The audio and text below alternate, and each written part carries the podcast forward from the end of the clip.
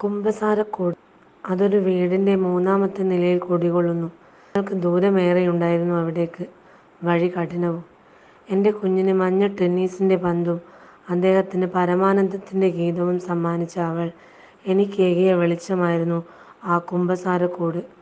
കർമ്മഫലങ്ങൾ കാരണമാകാം നേർവഴി തെളിയുന്നുണ്ടായിരുന്നില്ല. ഞങ്ങൾ വളഞ്ഞു വളഞ്ഞുപുളഞ്ഞ വഴികളിലൂടെ ഒരുപാട് രാത്രികൾ മഴയത്തും കാറ്റത്തും ഇരുചക്രശകടത്തിൽ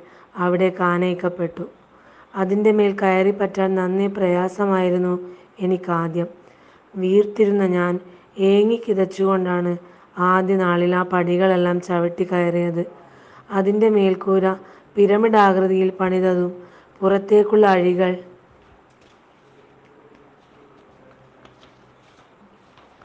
ചൂടിനാരുകൊണ്ട് മേഞ്ഞവയുമായിരുന്നു. അതിൽ ഇടയ്ക്കിടെ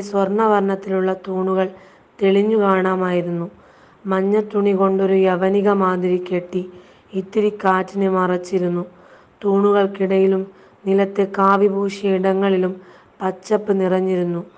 ആലും ആര്യവേപ്പും തച്ചോലവും പണച്ചെടിയും അങ്ങനെ അങ്ങനെ പലതും കൊണ്ട് ആ ഇടം സമ്പുഷ്ടമായിരുന്നു. ദൂരെ ദൂരദർശന്റെ വികിരണകേന്ദ്രം കാണുമായിരുന്നു.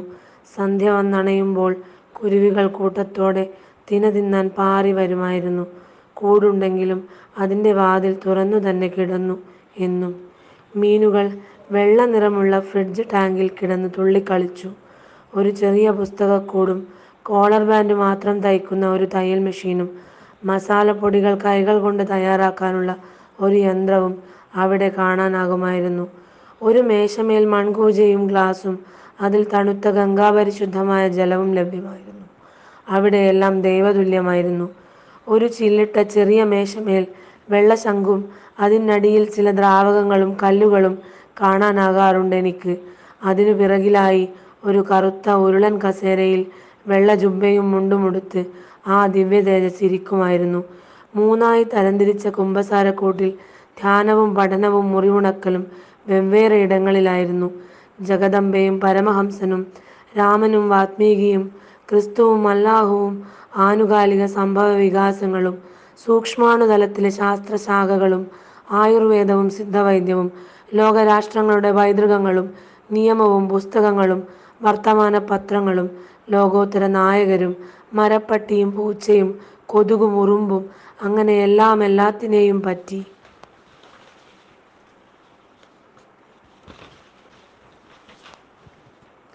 പറഞ്ഞു കൊണ്ടിരുന്നു ആ നവജ്യോതിസ് ഞങ്ങൾ നാലു ചക്രയാത്രക്കാരായി അവിടേക്കുള്ള എളുപ്പവഴി ഞങ്ങൾ കണ്ടുപിടിച്ചു. എന്റെ ശരീരത്തിൽ നീര് വലിയാൻ തുടങ്ങി.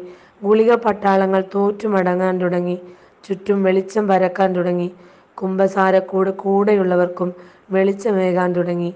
ദേഹി ദേഹം വെടിഞ്ഞാലും ആ തേജസ്സിൽ നിന്നും വരുന്ന പ്രാർത്ഥന ഞങ്ങളെ പൊതിഞ്ഞ് സംരക്ഷണ വലയമായി എന്നും നിലകൊള്ളുമെന്ന തിരിച്ചറിവ് ഞങ്ങളെ വീണ്ടും വീണ്ടും കൃതാർത്ഥരാക്കിക്കൊണ്ടിരുന്നു.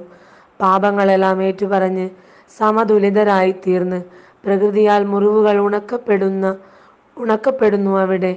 പേരില്ലാത്ത കുമ്പസാരക്കൂട് നിറയെ വീണ്ടും കുരുവികൾ പാറിപ്പാറി വന്നുകൊണ്ടിരുന്നു. പുഞ്ചിരി പൊഴിക്കുന്ന നല്ലൊരു കരുത്തുറ്റ നാളേക്കായി കുമ്പസാരക്കൂടിനെ കരുതിവെക്കട്ടെ. സർവശക്തനായ പരമ്പൊരുളിന് നന്ദി. ഏതോ നാടിന്റെ ഒരു മൂലയിൽ കിടന്ന ഞങ്ങളെ കുരുവിക്കൂട്ടങ്ങൾക്കിടയിലേക്ക് പറത്തിവിട്ടതിന്. ഞങ്ങളും സ്വതന്ത്രരായി തിന തിന്നട്ടെ. നിന്നും വെള്ളം കുടിച്ച് ഉയർന്നുയർന്ന് വാനിൽ പറക്കട്ടെ.